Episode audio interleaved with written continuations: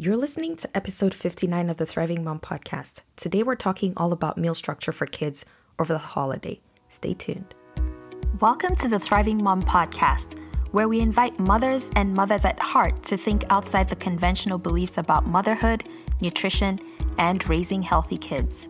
I'm your host, Uime Oguta, recovering perfectionist and non diet nutrition counselor on a mission to help smart women like you find food and body freedom through intuitive eating, self care, and mindful practices that will leave you kicking balance to the curb, stop surviving, and start thriving in the beautiful chaos that is motherhood. Are you ready, Mama? Let's journey together. Hello, Thriving Moms. Welcome to another podcast episode. How are you? I'm feeling really excited. I've had like a long semester or what feels like a long semester of school, and I'm just so happy to be done soon here. And I think maybe I talked about this in last week's episode. So I'm really excited, but I actually I'm excited for this topic because I know a lot of moms have questions. It's the holiday season, and so many kids will be home. There'll be so much going on. Families will probably get together, you might have parties, and sometimes the children just are children, and moms worry about that. And I just thought, you know what? Let's offer you some support. So, yeah, here we are. Now, before we get into this episode, I want to talk about why the holiday season feels really stressful, especially around meals for parents. The biggest thing we have to recognize is that our schedules are not going to be the same. For most of us, we go from a regimented routine. So you have the thing you do in the morning when you wake up, what you do to get out of your house. You still have some things you do to prepare to get through the day from the time you wake up to when you go to bed. Now, over the holiday, a lot of us tend to relax around those things. And for us as adults, we know how to handle that change. Some children, depending on their age, not so much.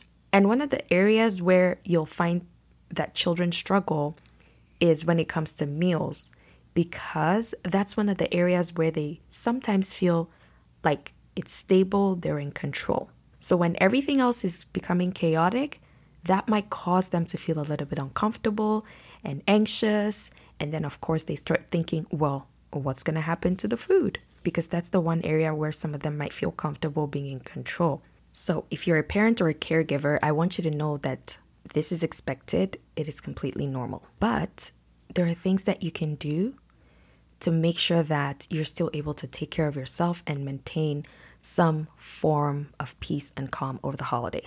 Okay, when we talk about structure, based on my conversation with a lot of moms and even some podcast guests that I've talked to, a lot of us have this idea of really hard metal steel kind of structures. So when I was thinking about this podcast episode, I was thinking about different kinds of walls. And I'm from Nigeria where we build houses with concrete. For a lot of us, we're used to walls that are not movable, they're built in place, and that's just the way it is. It takes a lot to break them down. Now, when I moved to Canada, I noticed that some houses have drywall. So when I watch the home renovation shows, it's just a matter of taking a sledgehammer to the wall and you break it down. The walls can get moved. That's a different kind of wall. But then we also have things like room partitions, right? Where you have things like one of those, I want to call them dividers. But I'm hoping you know what I'm saying. Sometimes you can pull them out, sometimes you can roll them to kind of shift how you organize the room, the best example I can give for this is if you work in an office where it's an open space, people have those room dividers. So that's a different kind of wall structure. Now, we talk about the brick wall, we talk about the drywall, and then we have the movable partitions. Yeah, movable partitions, that's what we'll call them. These are all different kinds of structure. What makes them unique in their own way is the way they're built and the way they can be taken down. So I really want you to, as we go through this episode with all the things I'm going to share here, think about what structures do you have in place. Do you have brick walls? Do you have drywall? Do you have wall partitioning? And how are you willing to be flexible between each of these structures in your home? I hope that makes sense. That's the only example I could think of that I think most people can relate to. So I hope you do. So now let's get into the steps of what you can do to maintain a mealtime structure and be flexible for your kids over the holiday. The first thing is just deciding what matters for your family. This goes back to what you value, what is important for you over the holiday. Do you want connection? Do you want togetherness? When you want connection and togetherness, it means sometimes you just gotta let some things drop. So you have to decide what matters to me in this season. And that would be based on your values. So for some people, they value the family gatherings, they value people getting along. So that's where they invest their energy. Some people just value their own time. They want their kids to go do whatever, and it's up to them. Pick and decide what matters for your family. Then the second thing, which I think is so important, is how do you want to feel through the holiday and when you think about meal times? Do you want to feel calm about meals or do you want to feel anxious? Because those two feelings are led by different thoughts. A thought that might give you anxiety is something like, oh, I have to feed the kids again. I don't know what we're going to eat. And this is so hard, I can't decide. When you start thinking thoughts like that, your brain goes into panic and anxiety mode because it's like, okay, what needs to be addressed? We need to fix something. Something is wrong. But if you're trying to maintain a sense of calm, that's the feeling you want, you can just think, I've got this. We can just make do with what we have, right? Those are totally different thoughts. So you have to decide how do you want to feel through the holiday. I don't think any parent wants to feel anxious or stressed out about meal times. But you get to decide that by choosing how you feel or how you want to feel, and then think about the thoughts that will give you that feeling and focus on those. When you're clear about the feeling that you want to have and the thought that's driving that feeling, it'll be easy for you to know the how. So many of us want to know the how, and I think this is something that frustrates quite a few of my clients because they want me to tell them, tell me the structure, do I do three meals a day? Do I do two meals a day? And I'm not that kind of coach. I don't tell you what to do because I don't live in your house. And what I tell you now, depending on what you tell me, might change in a few weeks because your life situation is always going to change just like mine does. So what this is why I always focus on what matters to you as a family and what you want. I give you the tools and you decide what works best for your family. And that's not to say that I don't give the support. I 100% do. But my goal is to empower us as moms to be able to feel comfortable wanting something and going for it without somebody telling us what to do. Because when you're able to own your decisions 100%, then you take responsibility for the results. You create evidence that you can do this and that's what fills your ability to thrive as a mom. So, decide how you want to feel. And then think about the thought that's going to drive that feeling and let that guide your how. The third thing is to name your non negotiables. Now, you've decided what matters, you've decided how you want to feel. What is a non negotiable for you? So, if we go back to the wall analogy, there are houses that I've seen in North America that are made with concrete. And within those houses, some of the walls are still made of drywall. So, this is where I want you to think about like, what is your brick wall that is non negotiable? It can be with a meal, it can be just with the family structure. For me, I don't have any non negotiable when it comes to food over the holiday because we're just kind of free and we just do whatever comes. But I have a non negotiable around sleep time. Why?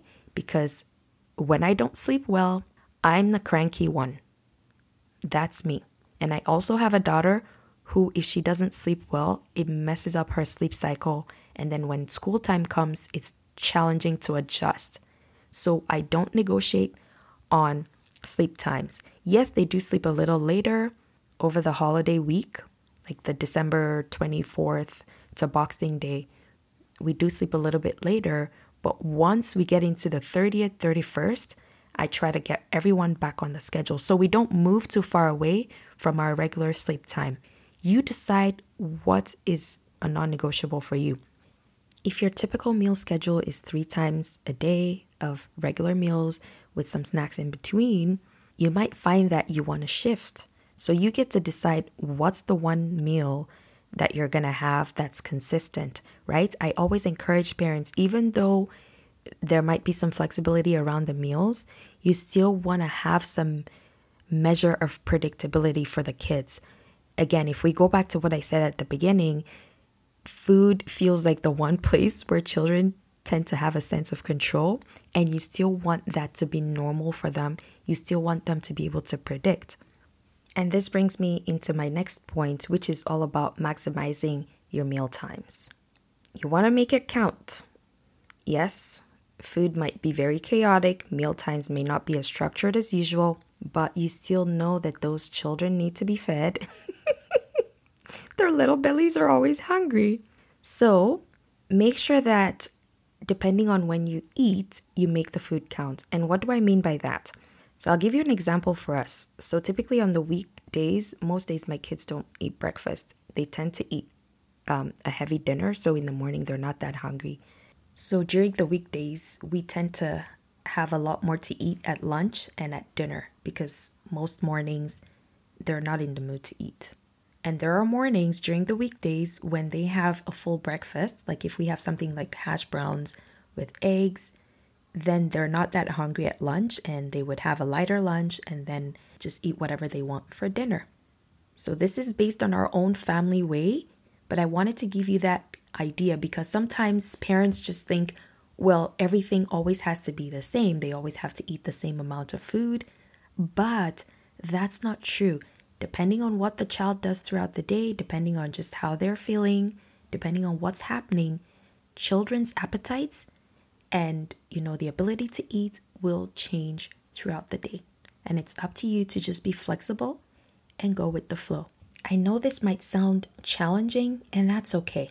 But that's why you're listening to this podcast because you're going to know what to do. You're going to know how to approach things differently so that your life can be just a little bit simpler.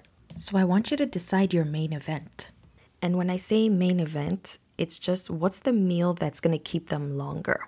So, for instance, if they tend to have cereal on the days when they choose to eat, I know that within half an hour, they're going to be hungry again. So, I make sure that the lunch is able to give them more staying power. Because if they had cereal for breakfast, sandwich for lunch, chances are they're probably going to want to eat more often or they'll want dinner earlier. So, this is typically based on your own children. For some kids, a sandwich is good enough. My children, not so much. And that's why I cannot tell you do it this way, but I can give you an example of how this works in our home. So, over the holiday, most times the kids might wake up a little bit later in the day, and I don't have the energy to cook three times. So, we'll typically do a brunch where we have like a big meal and then we'll have like a light snack in between and dinner. That has worked for us for many years. I've tried it different ways. There were times when I would do three meals, but then they wouldn't be hungry for dinner or they wouldn't be hungry early enough and then they'd want to eat like at 11 when I'm trying to sleep. And that just didn't work for me. So figure out what kind of schedule works for your family and then maximize those meal times. Even if it's just one meal that the child is really focused, try to get in as much of that energy giving food to them as possible. And if your child is one that likes mini meals over the day, that's fine too. Figure out what you can give them so that they have a little bit more staying power, especially if you're going to be going out. You don't want to go out and then the kids are hungry and cranky. As a sub point, to that, I talked about predictability. And one thing that a child really looks forward to, at least this is in my opinion, over the holiday is freedom to have all the candy and all the Christmas cookies that they want. Now, for some parents, this might feel really challenging because maybe you haven't been doing this throughout the year. So then, when the holiday season comes, your child may feel that sense of preoccupation. They might have that intense wanting to have those foods because they know they're not going to get it through the rest of the year. If you're worried about this, I highly recommend that you use the season to practice and then make a plan to normalize these foods throughout the year. because that decreases their sense of obsession with this food. The obsession is not because of the food, it's because of the thought that they're deprived of that food through the rest of the year. I really want this to be clear because a lot of parents are misguided and think that children are obsessed with candies and cookies because of the food. It's not because of the food. An example I'm going to give for this is something like ice cream or candy. So if you know grandparents are coming or friends and people are just bringing a lot of things that you're not used to or the children don't eat regularly, set a time when you're going to have those things regularly over the holiday. So for example, candy. If you're not comfortable letting them have candy throughout the day, you can set maybe oh, let's have candy with a meal, or we can have candy time. And then when candy time comes, we put it out. Everyone takes what they'd like to eat. And when candy time is over, we put the candy away. The reason why we're doing this is because we want to keep that structure in place. And especially for parents who are really concerned, make sure that if you say we're going to have candy time at noon, please have candy time at noon. We're not going to make excuses. Even if we're going out, we take candy with us. Because if it's going to be noon in the car, let's have our candy time. What this does is it'll teach your child to know that even though I can't have candy at 8 a.m. or at 4 p.m., I know when noon comes, it's going to be candy time and I get to have candy. When you do this over and over again, for some kids, it might take a few days, other kids, it might take weeks, you'll find that their need for that food will start to decrease. And this is because of habituation. Habituation is something I teach my clients in Thrive, and also I teach the parents about feeding kids. Habituation is that innate response to a stimulus that decreases with prolonged or repeated exposure. So the fear that a lot of us have around candies and and cookies and things like that over the Christmas holiday or even just like any time is because we feel if we let our kids eat it, then they're not want to stop. That's not true. Temporarily, that's what might happen, but that happens even with adults who have been restricted of certain kinds of foods. So, yes, a few times, a few weeks, those first couple of opportunities your children have to ha- eat those foods, they, it might feel like they're obsessed with it. They're not. What's going to happen is that that pendulum swing is going to go extreme, wanting it so much, extreme wanting it so much. And the more the pendulum swings, the slower it gets, the gentler it gets. And over time, they'll just be over it. I've had clients who worried about gummy worms and their kids asking for gummy worms for breakfast. And within two weeks, the child was like, I'm done. Now she doesn't even care for gummy worms because there's no longer that feeling of restriction. She knows she can have gummy worms whenever she wants. So now there's no need to fixate on it. I really hope that you can get this. Even if you don't take anything else from this podcast, I hope that you can take this because it's going to make your life so much easier. Okay, let's go to the next point. So now we decided on what matters. We decided the feeling that we want to have. We've named our non negotiables. We've maximized our meal times and created that source of predictability. The last thing I want to touch on is just being present. I know a lot of you hear this and you're like, yeah, but I'm present. I sit with them. But are you really? And how you'll know this is when you're sitting at the dinner table and you're anxious you want to leave the table. You're asking the kids to hurry up and finish the food. Every time they start to do something else, you get upset, you get irritated. When you find yourself doing this, I want you to think about the thought that's driving your behavior. Most of the time, it might be, well, I have other things I want to do, or you're busy thinking about something else that doesn't matter in that moment. So, this is me calling us all moms to be present. Focus on thinking, I'm here in this moment, sitting with my children, having this meal, and being present. There's so many things we miss because we're not paying attention. I've shared this story before when my daughter was I can't remember how old she was, but I wasn't paying attention and I fed her the food and it was too hot. And she stopped eating from taking food from me for a bit until I was able to notice that she wouldn't take the food because she thought that it was hot. So every time I, t- I gave her food or I fed her with a spoon, she would close her mouth, turn her face, not because she didn't want to eat, it was because she was worried that it was going to be hot and it was going to burn her mouth.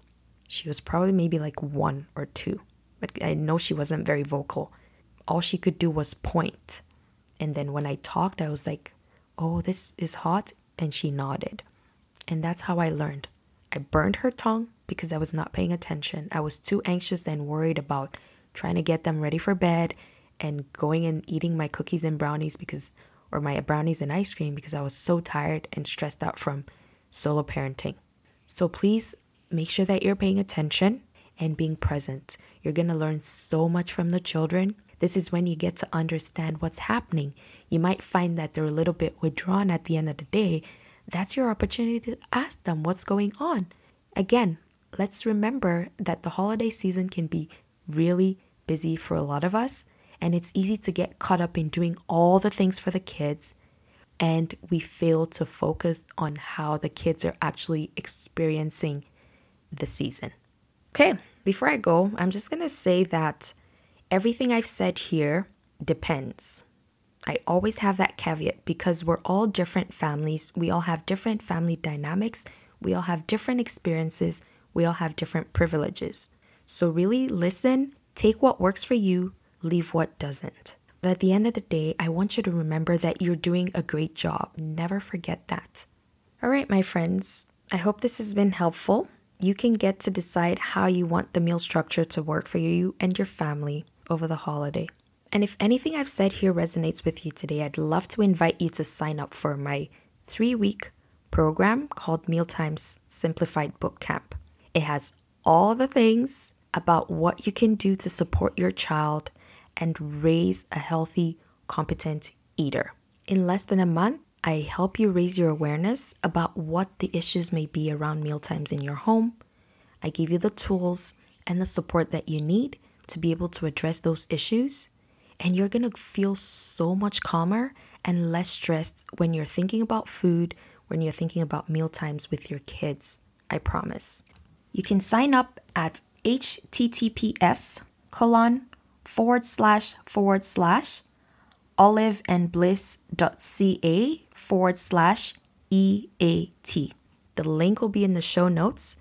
All right, my friends, I hope you have an awesome week ahead. And as always, keep thriving.